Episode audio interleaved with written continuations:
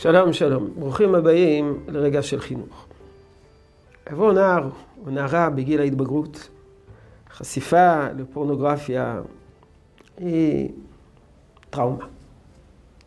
במוסדות החינוך וגם בבתים מאוד נזהרים לעסוק בכל התחום של החינוך המיני. בחלק מן המקומות זה טאבו.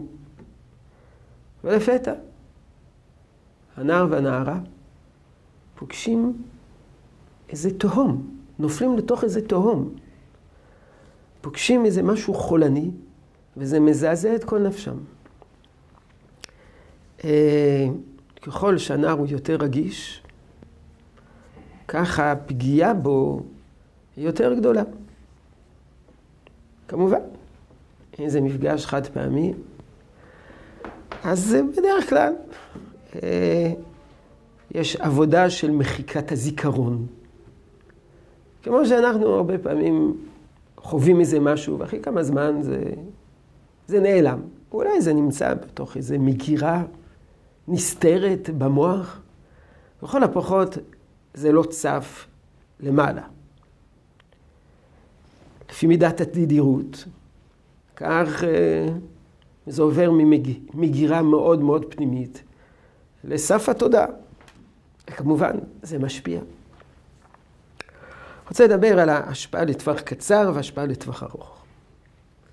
השפעה לטווח קצר, אצל נער כזה, או נערה כזאת, אה, נוצר איזה, איזה סוג של קרע פנימי בנפש.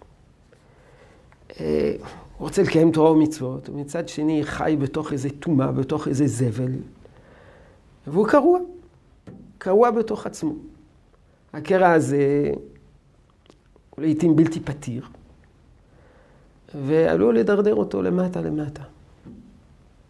הוא מרגיש שהוא לא נאמן לתורה, הוא מרגיש שהוא מזויף, לפעמים הוא מרגיש מלוכלך, מרגיש גועל עצמי. ויש נערים שנכנסים לאתרים פורנוגרפיים, ותוך כמה חודשים הידרדרות טוטאלית בכל התנהלות שלהם בחיים.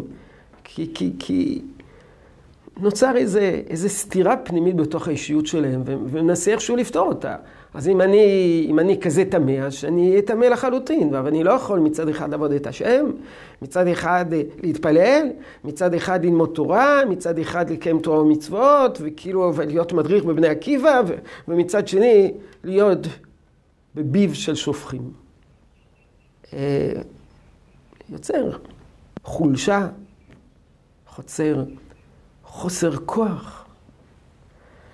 לכן הנזק אה, אצל נער דתי, או נערה דתייה, הוא נזק הרבה יותר גדול, ואין לזלזל בו.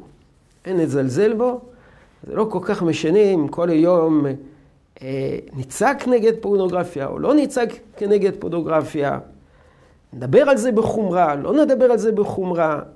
אה, הסתירה הפנימית והקרע הפנימי הוא מצוי, אפילו לא נצעק כל היום שפורנוגרפיה זה חמור מאוד, וזה הנזק לטווח קצר. בעזרת השם, מחר נדבר על הנזקים לטווח רחוק. יהי רצון שתשרה ברכה בעבודתנו החינוכית. שלום שלום.